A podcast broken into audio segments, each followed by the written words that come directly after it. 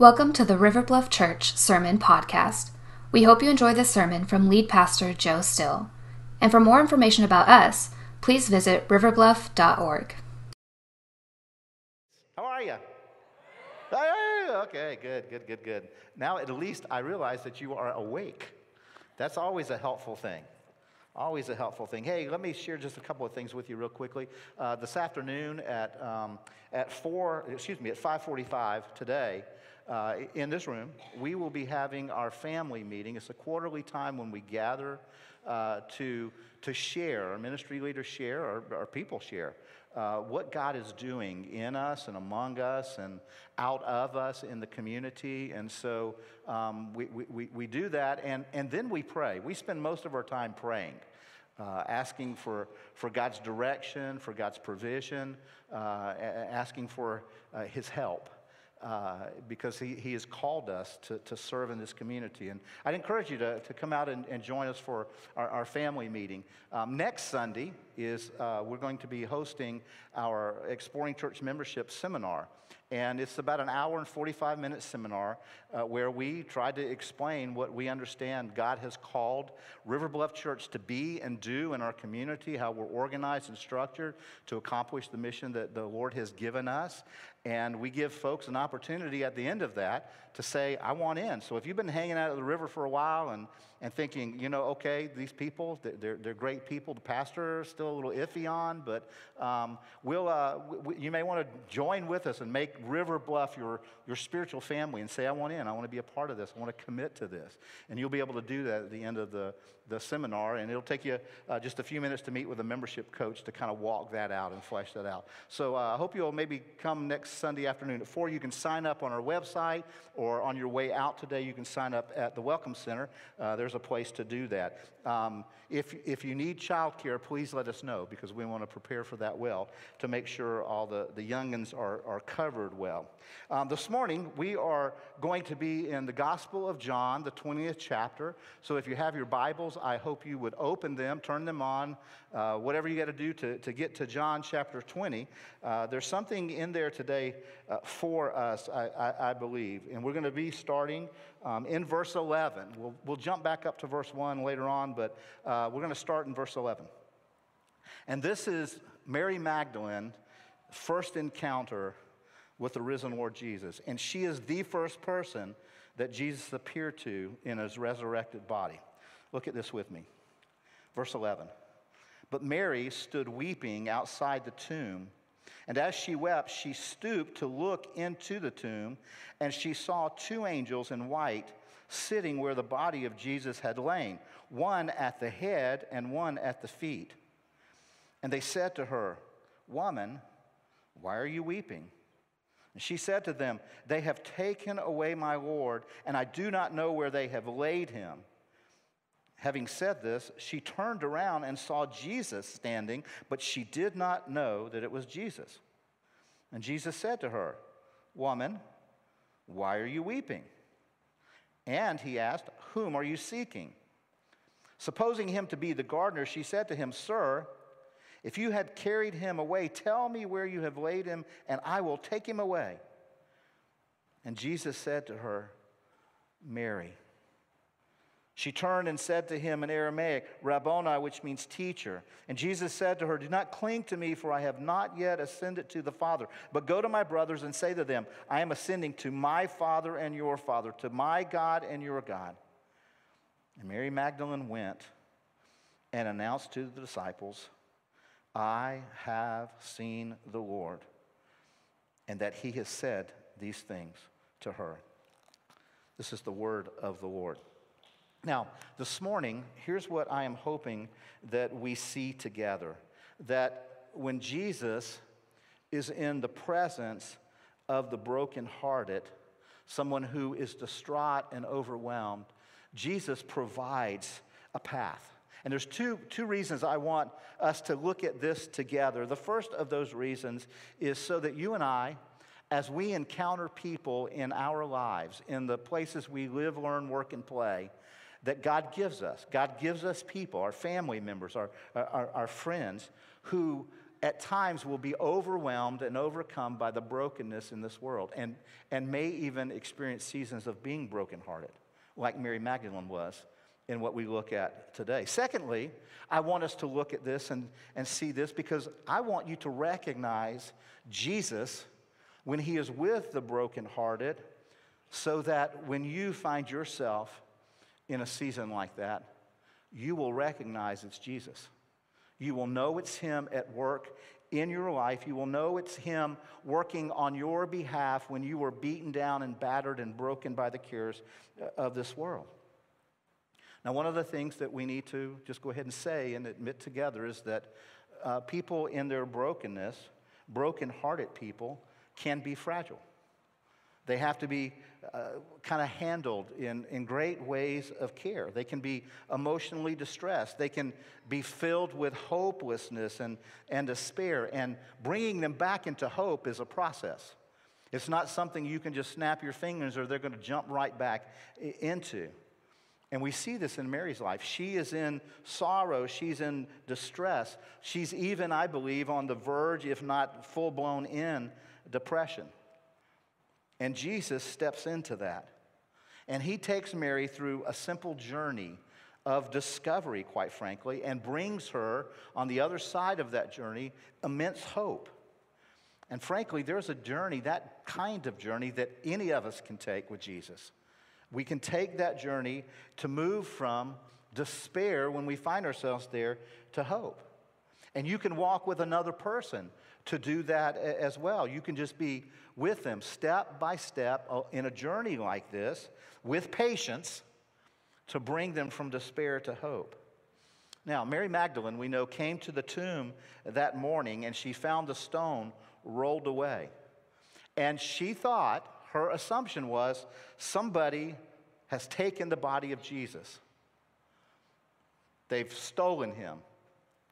But Mary was wrong. See, there had been a resurrection. And Mary was going to have to discover this that her assumptions were wrong, that Jesus' body had not been taken. She's going to discover that, that she was wrong about this. There's a story that I read that I want to share with you. Um, a story that is told to be true, uh, supposedly happened in Sarasota, Florida. Um, and it's uh, about an elderly lady who suddenly discovered that her assumption about something was wrong. Story goes that she had been shopping, grocery shopping, and she came out of the grocery store with uh, bags of groceries in her arms. And when she got to her car, she saw four men in the car about, about to back out. And she dropped her groceries and pulled her gun out of her, pocket, her pocketbook. And she pointed it at the guy who was in the driver's seat and told them all to get out. And he threw that car in park, and they all jumped out. He grabbed his keys, went with him. And they all took off, scared to death. And so she gathers up her groceries and puts them in the back seat and moves to the front seat, and she's just shaking and jittering. And she tries to put her key in and the ignition, and it won't go in, it won't crank, and she doesn't, doesn't know what's, what's happening. And she, she looks over and she notices this, this football and frisbee and a six pack of beer, and she thinks, well, it must have been theirs. They must have left them in their haste to run. And she, she tries the key again and it won't work. And it dawns on her this is not my car. And she gets out and she looks, and four or five spaces down is her car.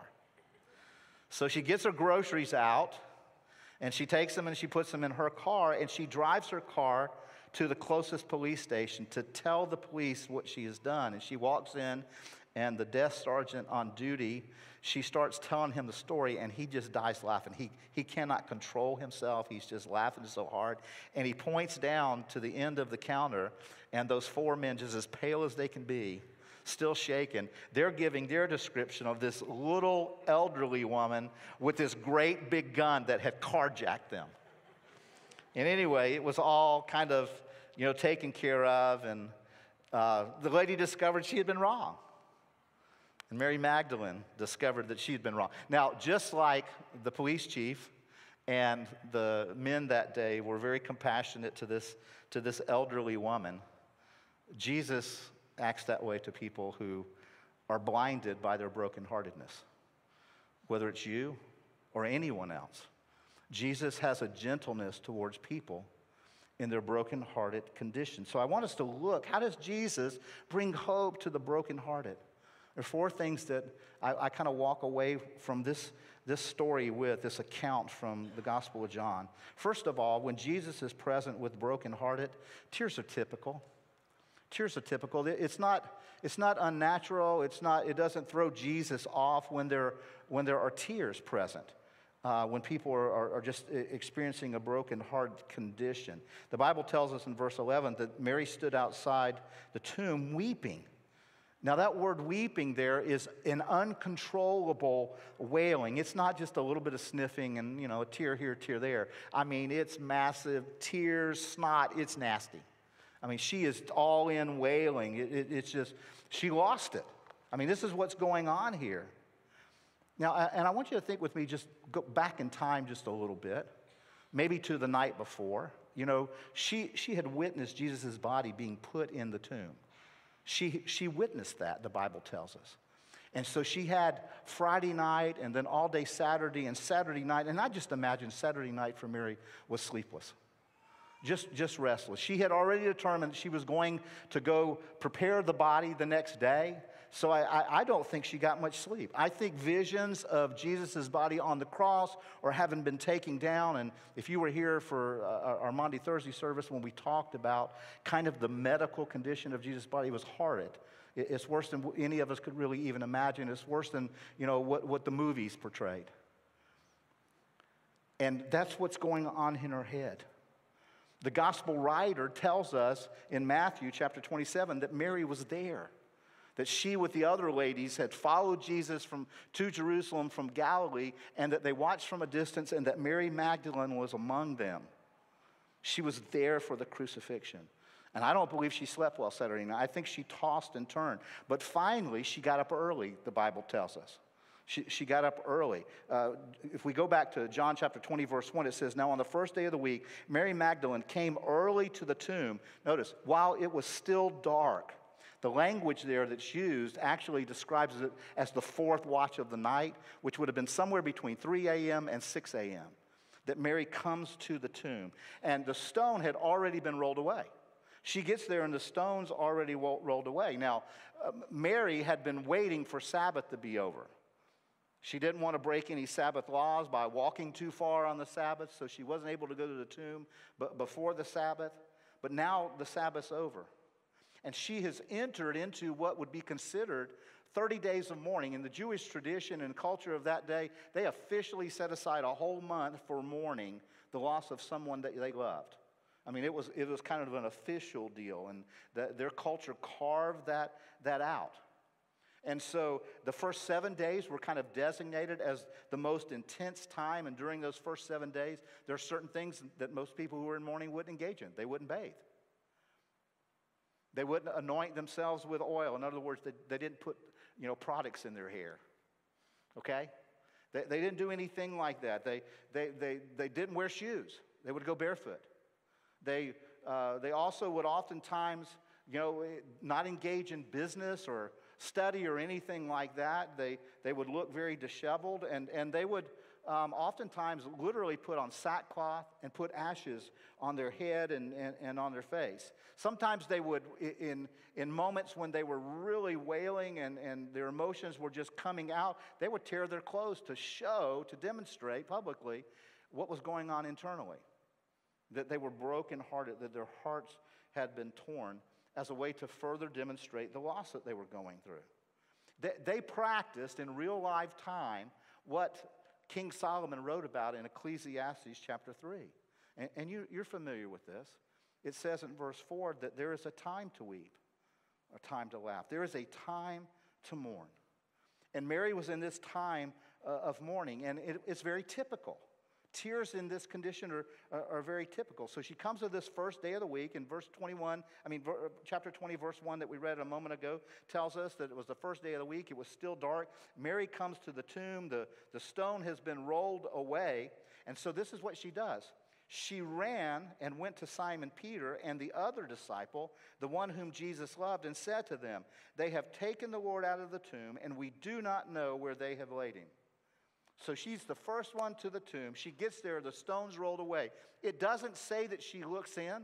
So we don't know whether she looked in and saw there was no body or whether she just assumed it, that his body had been stolen. But she runs immediately to go see Peter and to John. And the Bible tells us that the disciples, Peter and John, they immediately take off running for the tomb. And John beats Peter there. And John writes about it in, the gospel, in his gospel under his name so that we would all know for all eternity that John was faster than Peter. Isn't that just like a man? You know, to, to even, even in the gospel, to, to brag about his speed or something like that. Always competitive. Look at verse 3 says, So Peter went out with the other disciple, and they were going toward the tomb. Both of them were running together, but the other disciple, John, outran Peter and reached the tomb first. Now, here's Mary obviously follows. We know that in a moment. She's not able to keep up with them. They get to the tomb. And I think by the time they get there, or by the time Mary gets there, they've probably already gone. If you go down to uh, John chapter 20, verse 10, it says, The disciples went back to, to their homes.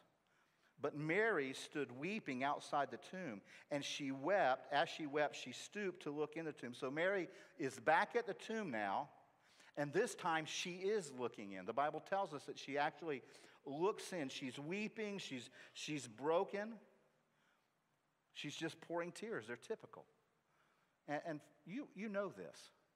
Tears in this condition kind of have a language all their own, they just flow freely. They just, they just kind of pour out of us. And part of that is because God's design for us is that we could cry. You know, um, around the orbits, the sockets of your eyes, there are glands that God put there uh, with tear ducts that allow tears to come to our eyes. Primary purpose is to clean them, to get dust out of them, to keep, keep your eyes safe. But what's interesting is neurologically, those glands are tied to the emotional center of our brains. So that when we can become extremely filled with joy, but mostly when we become extremely filled with sorrow, they hyperactivate and, and tears can, can just come, just flow. It's, it's normal, it's typical when you are overwhelmed and brokenhearted for tears to just flow. In fact, doctors tell us, healthcare professionals tell us, it's unhealthy to try to stop that, to try to suppress it. But what do we do when, we're, when we come upon someone who's crying? What do we try to do? You, you can stop your crying now. It's okay. It'll be. A... We try to stop them from crying. Who is that for? Us. It's for me. You know, that's why we try to stop that. We, we, we, for us, we don't, we don't want to cry. We don't want to have to deal with it. And our culture is a little bit like that with crying. You know, there, there's this kind of thing that, you know, we tell little boys, real men don't cry.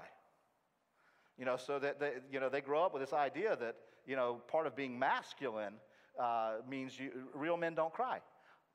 Really? Well, what do you do with Jesus? I mean, Jesus, the Bible tells us he wept on more than one occasion. He stood by the tomb of his friend Lazarus. Shortest verse in the Bible, John chapter 11, verse 35. Jesus wept. I know some of you think, I can't memorize scripture. We're going to do it right now. Okay, I want you to say this with me. John 11, 35. Jesus wept. John 11, 35. That's how you memorize scripture. Okay? So you can check that box off today. You know, you're, you're, you're good. You memorize scripture today. John 11, 35. J- Jesus wept. Friends, the Son of God wept. He wept it, uh, over something like this. And it's interesting to me that the scriptures tell us that God notices when we weep. Now, when you get to the end of the Bible, uh, Revelation chapter 21, the Bible tells us that there's a coming day when Jesus will wipe out, he'll wipe out all the reasons for tears. They will, those will no longer exist, they'll be gone forever. But until then, God's word tells us that he counts every tear. In Psalm 56, verse 8, the Bible says, You, David's talking to God, you, God, keep track of all my sorrows. You have collected all my tears in your bottle. You have recorded each one in your book. That word, that language for book, is also found in the book of Revelation. It talks about books that are going to get open. And one of those books contains every tear you've ever shed, a record of it, every sorrow. Why do you think that is? Why do you think God would record your tears? Because He has an eternal purpose for them. Something at some point, somewhere in eternity, God's going to pull out that book and He's going to show you your tears and He's going to show you where He was at work around you then and you're going to celebrate in heaven. You're going to thank God for His grace and mercy. See, that's why God doesn't come along and try to stop you from crying. He, he, he's, not gonna, he's not trying to shut them down, He's recording them, He's keeping them. And He's going to carry them into eternity. See, nothing's wrong with crying. God designed it for, to be therapeutic. You know, I've never heard of anybody going blind because of tears. But I have seen people who give themselves over to pursuing that become cut off from reality if you stay there too long. If you, if you exist in your, your tears too long, it can become a, a, a bit of a problem. And their tears need to be brought to truth. But here's how most of us try to bring truth to people who are being tearful we like to bring a hammer. You know, we like to bring the hammer of truth. We put the hammer down. You need to see the truth. You, you can't bring the hammer of truth to people who are brokenhearted. You, you got you to come with gentleness. And one of the most gentle ways to help people who are brokenhearted move into truth and out of being stuck and, and, and in denial and in, back into reality is with some good questions. Just some gentle, good questions that help move people. This is something that I see about Jesus in this account from John chapter 20. When Jesus is present with the brokenhearted, inquiry becomes invaluable. It becomes a wonderful tool. Inquiry becomes invaluable. Look at verse 13. In, in, John 20, verse 13, the angels are speaking to the woman, and they said to Mary, Why are you weeping? They ask her a question. And she said to them, They've taken away my Lord. I do not know where they have laid them. Now, uh, does it seem strange to anybody other than me that if a woman is in a cemetery and she's standing by an open grave and she's crying, how many of you would walk up to her and say, What's your problem? Why are you crying?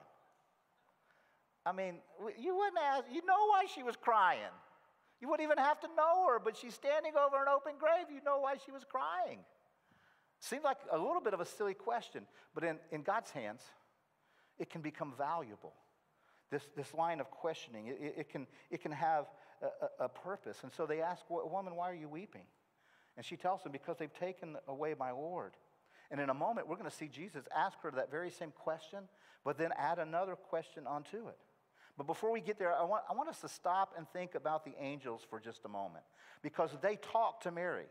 They're, they're having this conversation with Mary. Now, if you go home later on today and you look at um, Mark's account of this event and Luke's account of this event, it doesn't name these men as angels, it calls them men. And apparently, in this moment, most of the time when angels show up, eh, they have to start out by saying what? Fear not, because it, it slays people, it shocks people. The angels show up in all their glory. This time, were, it was a little more subtle. They were, they were more like men dressed in white, is the way that Mark and, and Luke kind of describe them, because they didn't want to cause Mary more trauma. They didn't want to cause her to freak out anymore. So here they are, and they're in that tomb, and there was this kind of shelf, bench, if you would, where Jesus' body had been laid. Mary had seen that, remember? And one is sitting where Jesus' head had formerly been, and one sitting where Jesus' feet had formerly been. And they're in this empty tomb. Now, all throughout, the uh, angels show up all throughout the Bible. Uh, uh, uh Dr. Billy Graham used to call them uh, God's secret agents that angels are God's secret agents. I, I, I, love this. But they, they have ministry all throughout Jesus' ministry. They're ministering constantly through all throughout the Old Testament and then in the New Testament, and we see them ministering uh, related to Jesus. He, they are at announcing his birth. You know, it, it's kind of like the first reveal party. Angels show up. You're not. You, I know some of you think I've, I've got the great, best idea for a reveal party. Nothing like Jesus. You know, angels show up and tell Mary. You know, in Luke chapter one, you're going to have a child. It's going to be a virgin birth and, and you're going to have a child. You're going to name him Jesus. And then Joseph is planning to divorce Mary. They, they haven't gotten married yet, but they were engaged. And in that day, uh, you had to end an engagement with a divorce, and he was going to put her away quietly. But God sends an angel to Joseph. It's recorded in Matthew chapter 1. And he tells him she's going to give birth. It's going to be the Son of God. You're going to name him Jesus. And then when Jesus is born uh, in Bethlehem, uh, in, in Luke chapter 2, you know the story in Luke chapter 2 about the, because you've seen uh, the Peanuts Christmas story, and Linus tells you, you know, the Christmas story that in those days, you know, out, out in the country, you know that. It was announced when Jesus was, was born in Luke chapter 2. Over and over again, we see angels active in the ministry and life of Jesus.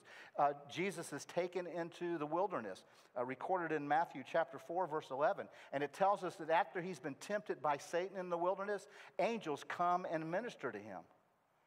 And now here we are at the resurrection, and angels show up here. There's a passage of scripture, it's one of the fav- my favorite verses that the Apostle Peter writes. It's 1 Peter chapter 1 verse 12.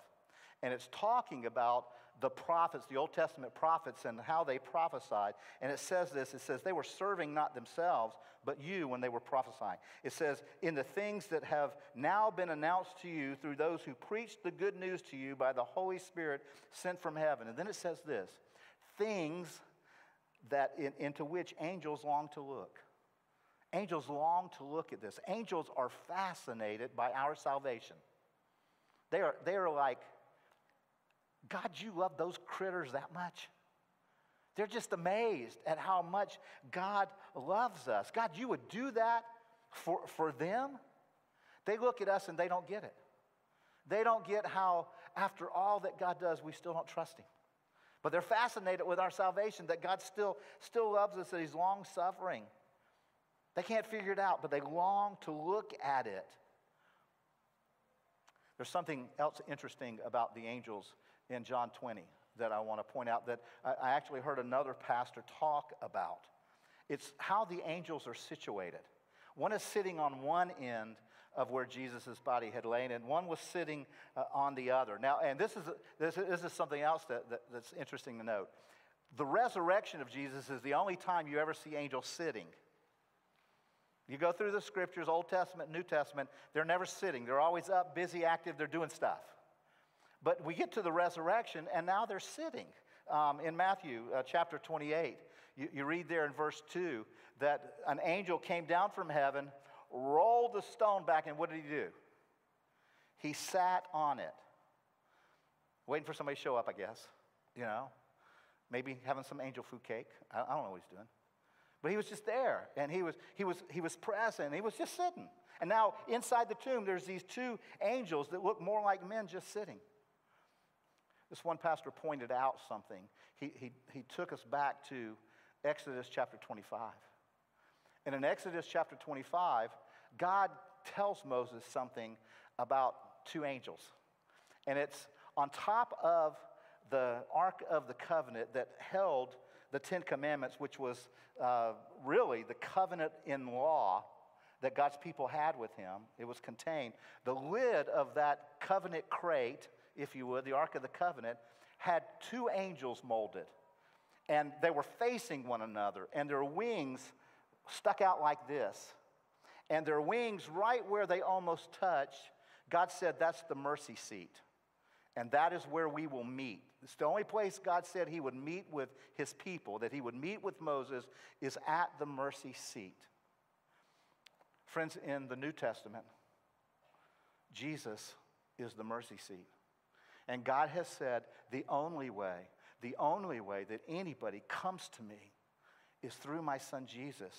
And we see two angels seated on either end of where the body that had been sacrificed had been raised as the new mercy seat. And we come to Jesus that way now.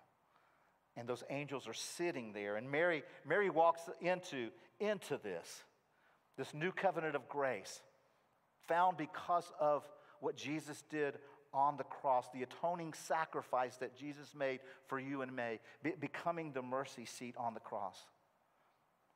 Let's go on to verse 14. We read this having said this, she turned around. Now, Mary has said that they've, they've taken his body. Having said this, she turned around and saw Jesus standing, but she did not know it was Jesus. And Jesus said to her, He asked the same question the angels asked Woman, why are you weeping? And then he asked, Who are you seeking? Mary responds, supposing him to be the gardener, she said to him, Sir, if you had carried him away, now please, please don't miss the detail of this. She said, If you have carried him away, tell me where you have laid him, and I will take him away. Now, I mean, think about this. Little, little Mary, thinking that she's going to hoist up Jesus' dead body and haul him somewhere, dead weight. Now, let's, let's just suppose for a moment that she could carry him. Let's just suppose for him. Where's she going to take him? What's she going to do with his body now? You know this in, intuitively that when something has happened to someone you love that is horrible, there's no such thing as impossible. You, you, can, you, you know you can do it. You can take anything on. You don't, you don't dawdle over the details, you dive in. That's what Mary was doing. Mary's just saying, I'll deal with it. Where is he? I'll, I'll, I'll, I'll take care of this. I love the way that the Phillips translation, it's a paraphrase, paraphrases portions of 1 Corinthians 13. This applies to Mary. I think it says, Love knows no limit to its endurance, no end to its trust, no fading of its hope. That was Mary. There was no end to what she would do for Jesus. Now, again, I want you to think for, for a minute about the two questions Jesus asked. Question number one why are you crying? Question number two who are you looking for? You know, that, that first question the angels asked, Jesus asked again. And for those of you who have studied the life of Jesus, you know this. Jesus' classic method of teaching was asking questions. So often somebody would come to Jesus with a question, and what would Jesus do? He'd ask them a question about their question to get them thinking, to get them, to get them moving. Jesus was always interested in moving somebody from where they were into a deeper relationship with God, and he knew that questions did that. See, for Jesus, his ministry, inquiring was always an invaluable thing. So he asked Mary, Why are you crying? Knowing that she's already said, because they've stolen his body. I think Jesus asked the same question a second time to kind of begin planting into the heart of Mary Mary, there may be a different explanation. Mary, Mary, come back. What about a resurrection, Mary? Is, is it possible? Why are you crying? And then the second question is who are you looking for? Mary, what, what kind of Savior are you looking for? Mary, what kind of Messiah did you think Jesus was going to be? Mary, what, what, what, are, you, what are you imagining here? And it's, it's in these moments, you know, that we come to realize Mary was looking for a corpse. She wasn't, she wasn't looking for a risen Savior. She wasn't looking for a Messiah who had conquered death on her behalf. And we know that because she's staring at him, eyeball to eyeball and she cannot see him. She, she just can't see him. Now, why, what do you think that is? Why, why couldn't she recognize Jesus? I want us to talk about that in just a second. See, when a person is in going through this trial, she, in, in, in great brokenness, uh, depression, grief, suffering, a well timed, gently thought out question can go a long way to redirect somebody's struggle. You know, when somebody has lost a loved one, oftentimes the last thing they need for you to do is point out truth to them in that moment. Oftentimes, that's the last thing they need in that moment. Now, you need to help them get there. But what they most need right then is for you to be with them, to come alongside them in their suffering. And it's okay to ask some questions to help gently move them from if they're stuck somewhere. Qu- questions like this something like if somebody has lost someone, being able to ask them a question like, What do you most admire about your loved one that's passed? Or, or, or maybe a question like, You know, what will you miss the most about them? Or maybe a question like, when you think about their life, what's the greatest thing they taught you about the way they live that you want to emulate?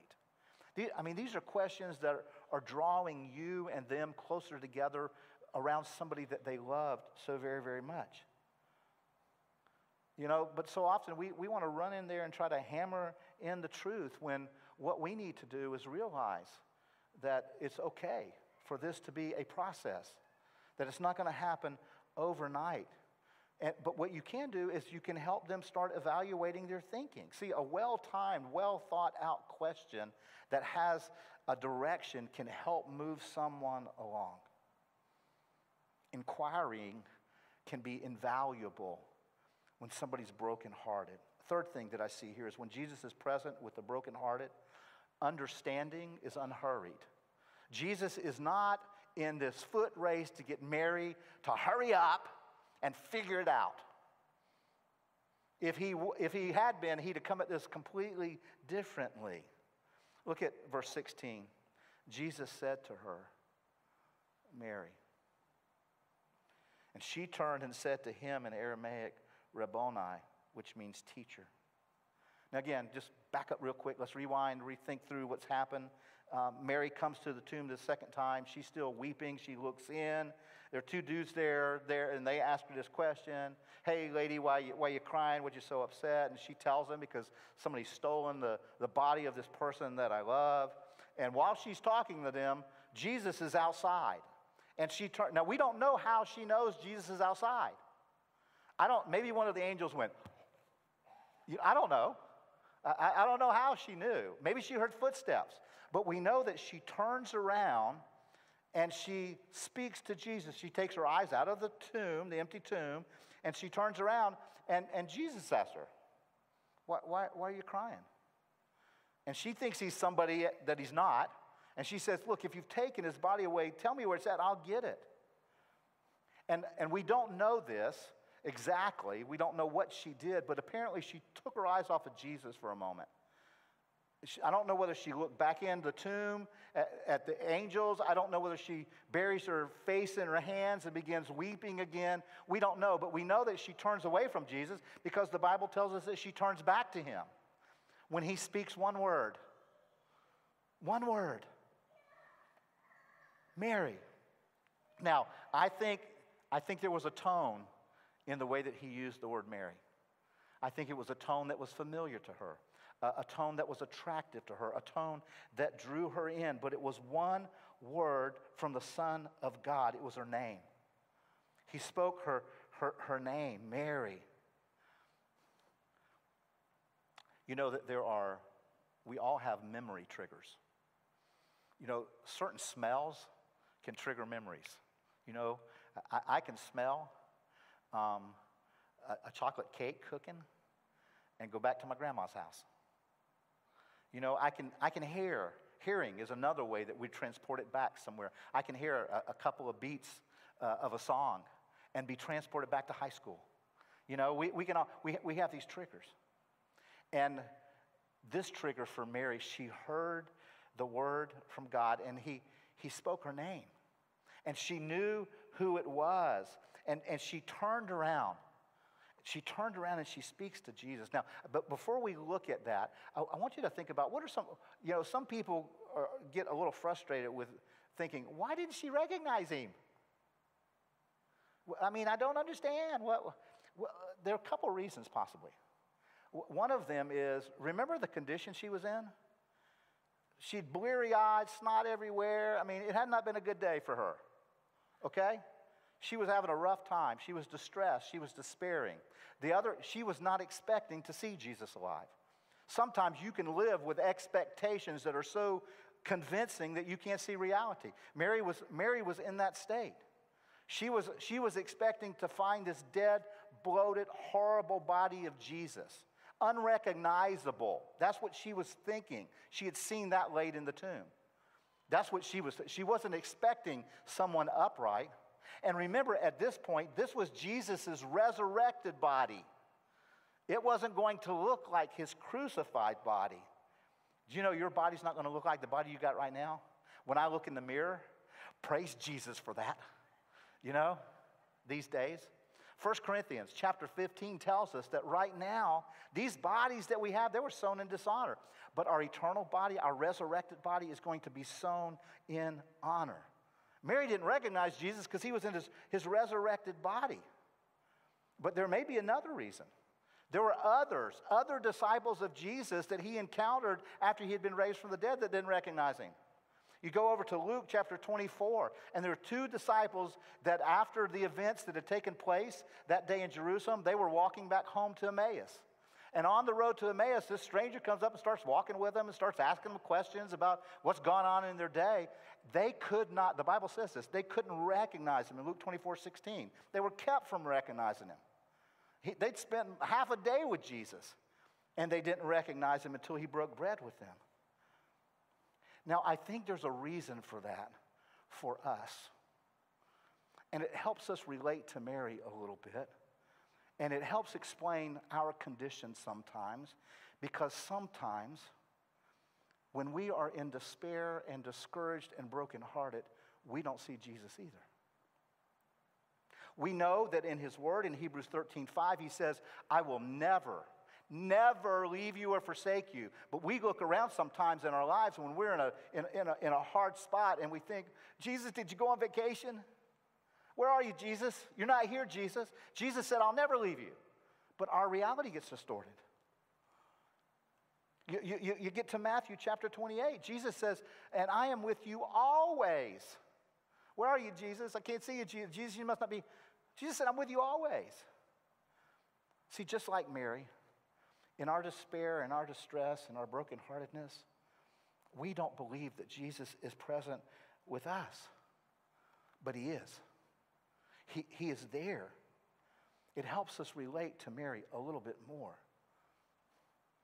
So maybe what brought her out of where she was could also bring us back to where God wants us when we're stuck in despair or brokenheartedness or disillusionment. What was it that brought her back? It was one word from God. Just, just a word from God. That's all, it just took a, a, a word from God. Friends, that's how you and I are going to best see Jesus in our sorrow, to see Jesus in our despair, to see Jesus when our lives are, are experiencing brokenness. Romans chapter 10, verse 17 says, So faith comes from hearing, and hearing through the word of Christ. That's how we'll get snapped out of our sorrow. We'll see him We'll hear his, his word. You know, one of the things that Jesus said about himself, he, he named himself. He would give himself certain names to help us understand his heart. And one of those he said, he said, I'm the good shepherd. I'm the good shepherd. And then in, in John chapter 10, verse 3, we hear Jesus teaching this to his disciples. He said, The sheep hear his voice of the shepherd. He calls his own sheep by name and leads them out. You know, Mary recognized the voice of Jesus because she had been in the presence of Jesus long enough to know when it was his word, to know when it was Jesus who was speaking, who she recognized the word of God. So, how can you do that? How, how, how can we begin to recognize the voice of God? Same way Mary did, spending time with him. Uh, spending personal time with God in His Word through which He speaks and in prayer, where we can begin to recognize His voice. That's how we do that. The same way Mary did. And you'll be able to, as you spend more time with the Lord in His Word and in prayer, you'll begin to recognize the difference between the voice of God and tapes that are playing in your head from your mama or your peers or that boss at work or false prophets or anyone like that. You'll be able to begin to discern different voices and know that it's the voice of Jesus because you've spent time with him in his word. Now, just like Mary, her understanding was gradual, it's a process. The same's true for you and me. We're not going to recognize his voice all the time immediately. It will, it will be a process. But praise God, Jesus isn't in a hurry. He is unhurried for you to come to that place of understanding because he longs to be with you. He's going to wait there until you get to that place where you see, oh, this is Jesus. This is, this is the voice of the Lord. Last thing that I see here is when Jesus is present with the brokenhearted, purpose becomes power. Purpose becomes power in our lives when, when Jesus is present with the brokenhearted. See, Jesus, Jesus can give somebody like Mary who was stuck in her sorrow and her grief, who really couldn't step out of reality, Jesus gives her a, a, a mission. And that mission moves her out of her despair and sorrow. This, this new purpose gives her power. Look at verse 17. Jesus said to her, Do not cling to me, for I have not yet ascended to the Father, but go to my brothers and say to them, I am ascending to my Father and your Father, to my God and your God. And Mary Magdalene went and announced to the disciples, I have seen the Lord, and that he had said these things to her. Now, why do you think Jesus said to Mary, Don't cling to me? I'm going to tell you what I think. I, I think when she heard his voice and recognized that he was Jesus, I think she rushed him. I think she rushed him and threw her arms around him and, and would not let go. I think she might have been cut off his oxygen supply. You know, she thought she could carry his body. That might have been a strong girl, I don't know. But she wrapped her arms, I think she wrapped her arms around him and wasn't going to let go. She wasn't going to leave that place. And Jesus said, Mary, you got, you got to let me go. You can't, you can't keep, keep clinging. I mean, think about what would happen if you had somehow gotten a report that somebody that you loved was in a traffic accident and was killed. And you were at the emergency room and they come walking around the corner. What are you going to do? You're going to fist bump them? What are you going to do? There's going to be a throwdown right there, you know, in front of God and everybody. You're, you're going to wrap them, you're not going to let them go. That was Mary. She wasn't about to let Jesus go, but Jesus said, Mary, I got something even better than hanging on to me. I got something better for you, Mary. I got a mission for you, girl. I got something valuable for you to do. I got something that was going to give your life real meaning. See, Jesus, Jesus was continually empowering her and elevating her and moving her beyond where she was stuck. He was bringing new life to her, and this is what he said I got a message I want you to deliver. I got a message I want you to deliver. I could do it myself. But I want you to enjoy this, Mary. I want you to, I want, I want this mission to move you. I want, I want to empower you. And here's what I want you to do I want you to go to my brothers.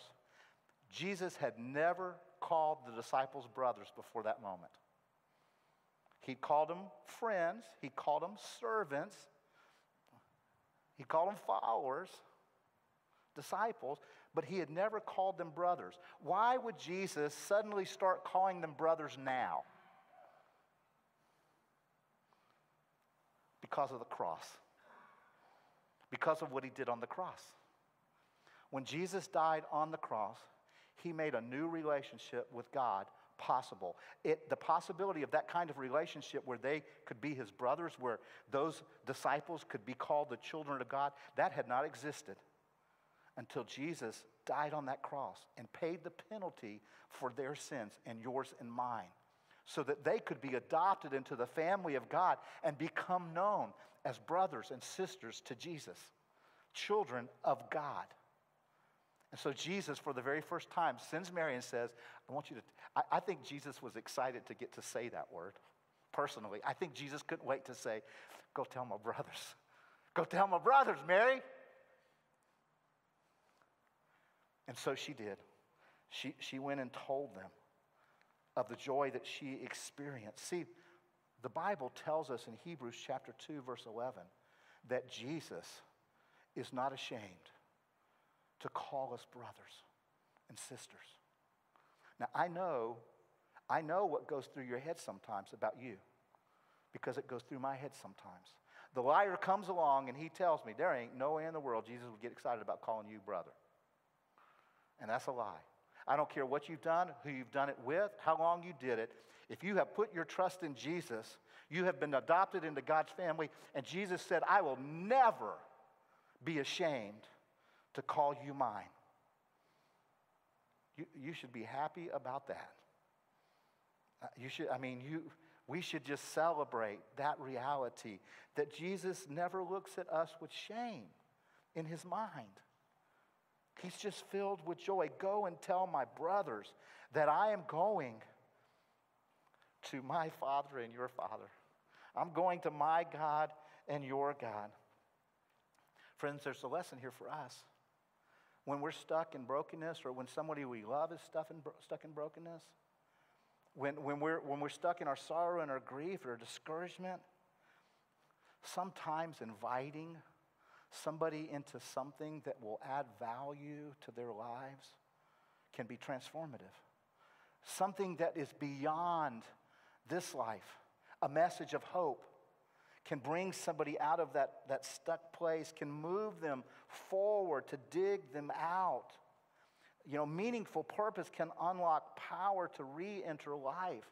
The psalmist tells us in Psalms 30 that weeping, it'll last for a night but there's joy. There can be joy.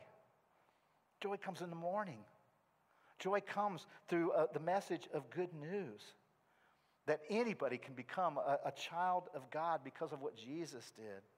We can be known as his sons and daughters. He'll give us purpose. He'll give us power in our lives to break out of our circumstances. He'll give us power to, to walk in hope, to be, for our hope to be restored.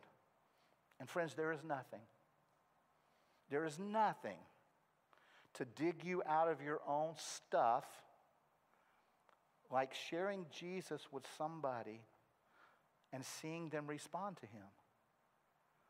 It, not just, it, it doesn't just change them, it changes you. It, it, it, it elevates your hope. It gives you a new power for living in the mess that you're stuck in. And so, for the sake of the Lord and for that person and your own sake. If you're stuck, maybe what you need to do is take a moment to think about the goodness of Jesus in your life and tell somebody else. Just, just bring that message of hope to somebody else because it can bring abundant life to you. Let's pray.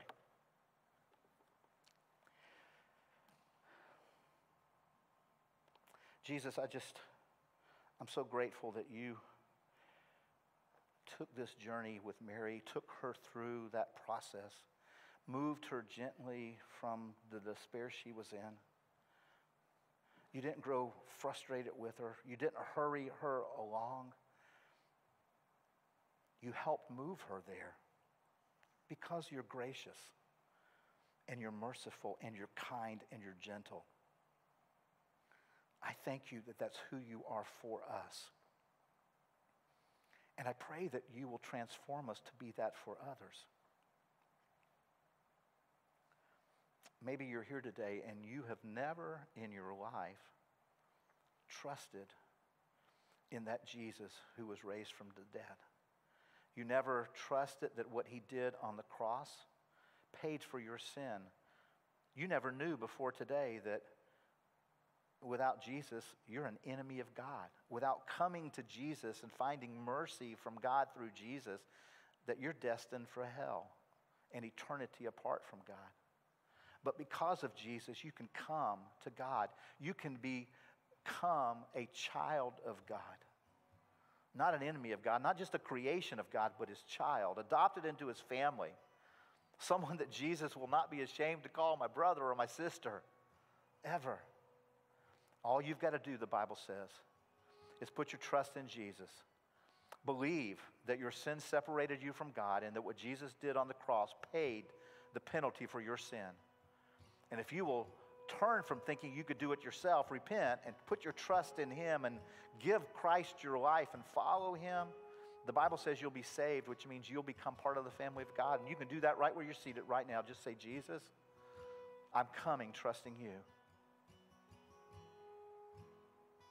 Most of us in this room, at some point in our lives, have made that decision already. And we we just need to be reminded that even when we're in places of sorrow and suffering and despair, that Jesus is there. And He's moving gently with us, moving us along in an unhurried way, patiently walking and waiting with us, asking us to inquire, to seek, to knock, and we'll find Him. And when we find Him, Jesus promises that He'll restore us to joy and He'll bring us to that place where we'll want to tell others, we'll want to run tell others about what He's done for us. And that should excite your souls to know that you can move from despair to hope with Jesus. And that you could walk with somebody from despair to hope with Jesus. So, Jesus, we come. We come to thank you. We come to celebrate you. We come to worship you now. We come to just see, say hallelujah to your name, oh Jesus, because of what you've done for us and what you continue to do in us. We just praise you now. It's in your name we pray.